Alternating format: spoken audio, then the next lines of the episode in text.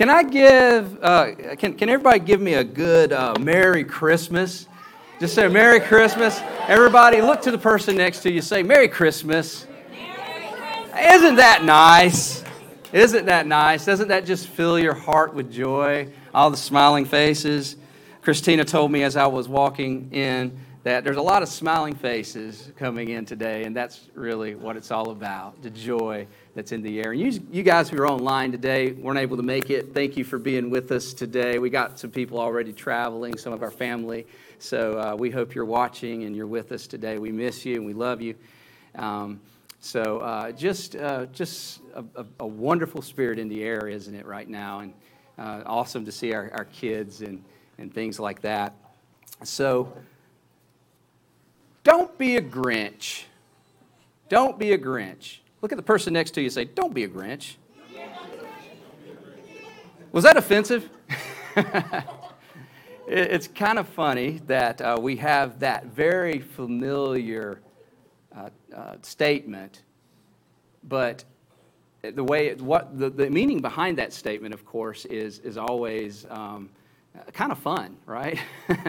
but it wasn't meant to be fun. It, it didn't come in. It wasn't coined until Dr. Seuss in 1957 wrote the famous kids uh, uh, book about uh, how the Grinch stole Christmas. And um, since then, we have this phrase Grinch, right? We're thinking about this green creature that lives up on Mount Crumpit that looks down into the valley and sees the Who's having a fun time. They're full of joy and they're celebrating all that, that was going on. He hated joy, really. He hated joy. And, and, and Christmas, what does Christmas bring? Christmas brings joy. And he especially hated Christmas. And when you think of a Grinch, the first thing you probably say, wow, that's, that's uh, you laugh, right? I mean, there's Grinches everywhere. Some of you are wearing Grinch t shirts. I saw them coming in today. We wear, we wear Grinch costumes. I was watching a ball game yesterday and on TV. The Grinch was sitting out in the audience of the game, in the crowd, and I was like, man, this Grinch thing is really happening. People have it in their yards, they have Grinch out there. We have a Grinch in our yard, actually, a blow up Grinch in our yard. Uh, and it's fun. It's fun. But nobody wants to be a Grinch. Most of you probably know somebody that's a Grinch. Some of you, if you're honest with yourself, you probably are a bit of a Grinch. maybe just a little bit, you know, just a little bit of that Grinchy attitude, or maybe it's really big. Maybe there's something there and you're like, wow, I'm a Grinch. when it comes to Christmas, when it comes to anything, I'm a Grinch. And nobody just gets there overnight. Uh, we don't say, hey, you know, I'm going to be as grinchy as I possibly can be today. You didn't wake up this morning and say, I'm going to go to church today and be grinchy.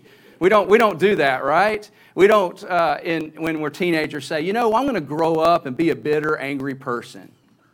we don't do that, do we?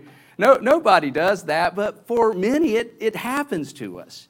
Maybe it's a season of life, or maybe it's, it's an attitude altogether. And what we've learned in this series, if you've been with us for the past few weeks, uh, we, have been walking through what it means to be a Grinch and how to beat those things. And we started off by, by the, the thing that it stems from, and that's maybe there's a hurt, or maybe there's an offense, or maybe something happened in your life. And it, it was a small thing, but because it wasn't resolved or, or, or, you weren't able to get through it, maybe that manifested into anger and resentfulness. And that resentfulness you held on to until it progressed into this mood of bitterness. Like just, just you're bitter all the time. You don't even know why you're bitter, but it's, it's there and it all anchors back to something maybe in your past. And if that bitterness isn't, isn't handled what happens? It progresses into something nobody wants to be in. That's cynical. Just, just, tired, just nothing's good in life. Nothing will ever work out. We, we, we predict the future based on our past circumstances. We say things that, that are negative because of things that happened in our past, and it's just going to happen again, and this is just how people are, and this is just the way it is, and, and that's how we become cynical.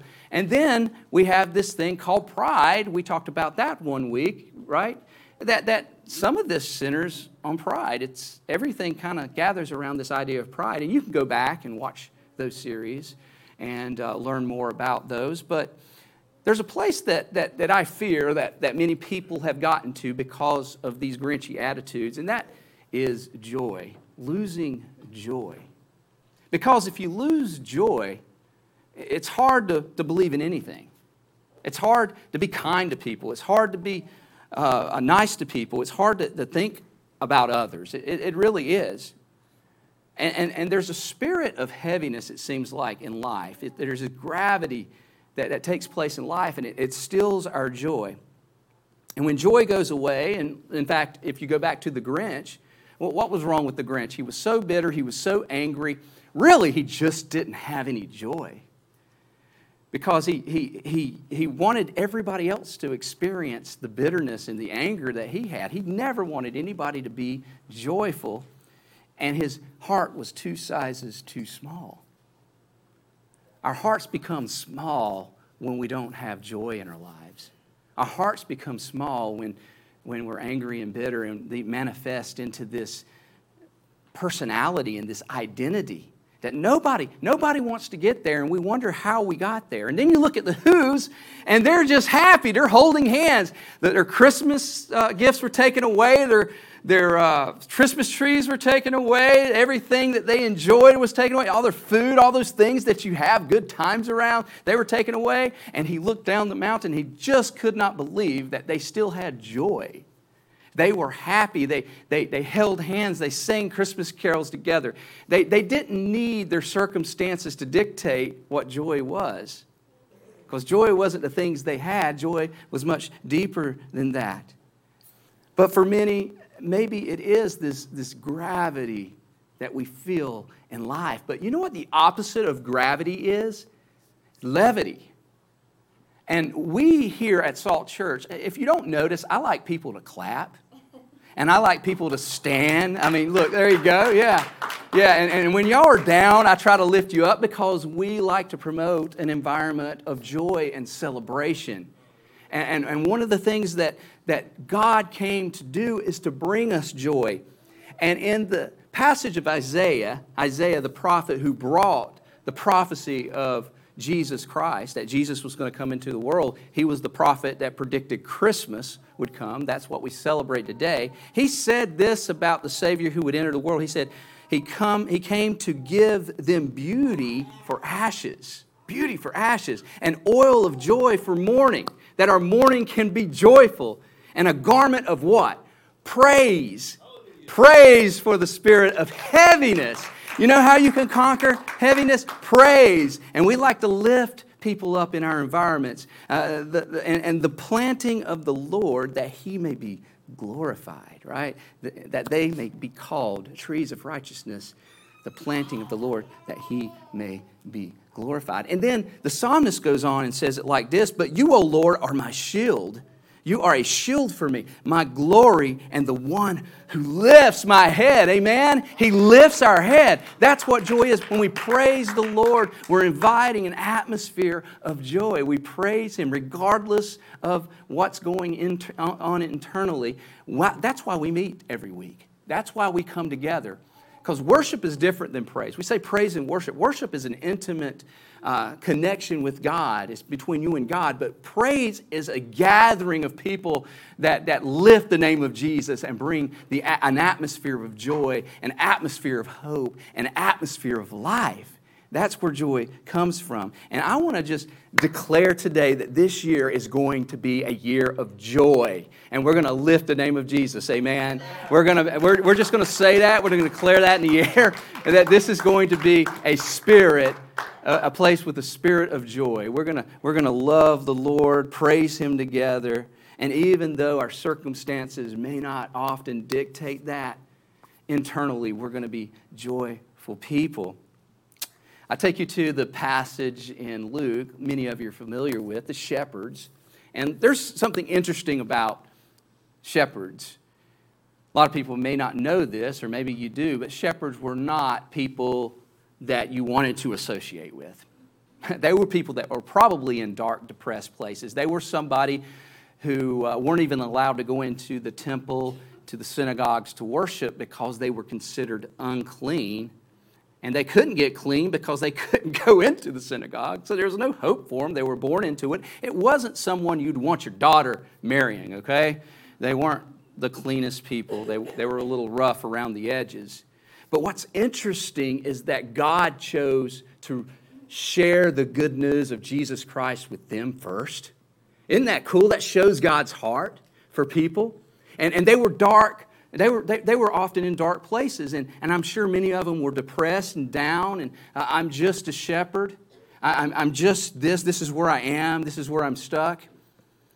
But the angel of the Lord said this. Then the angel said to him, Do not be afraid, for behold, what does he say to them? I bring you good news. I bring you good tidings of great joy that will be to all people. Great joy that's what the message was. It was a message of joy that will be to a few people? No, to all people, anywhere in life, everyone. It's, it's a message of joy. And it says this there, for there is born to you, you, it's about you, it's about me, born to you, shepherds, to you people, this day in the city of David, a Savior, which is Christ the Lord. What is a Savior? A Savior is somebody who comes and steps in all of your mess and, and cleans it up. He's someone that, that, that, cures the disease of sin and darkness, those things that we have inside ourselves. He comes and He saves us. He gave His life. He was our Savior. He came into the darkness and gave us light because He was the light of life.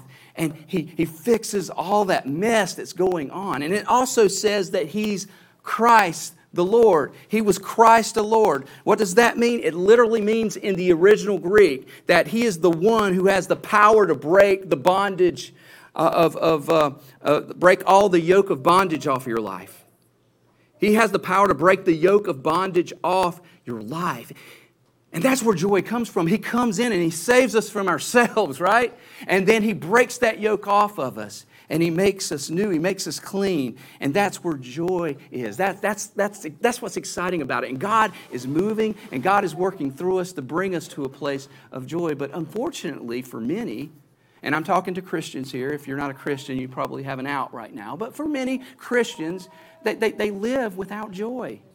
They, we have this good news. He come to give us joy, but, but we're missing out on these wonderful promises that God has given us in Scripture to give us, give us hope and give us life and give us peace and give us joy.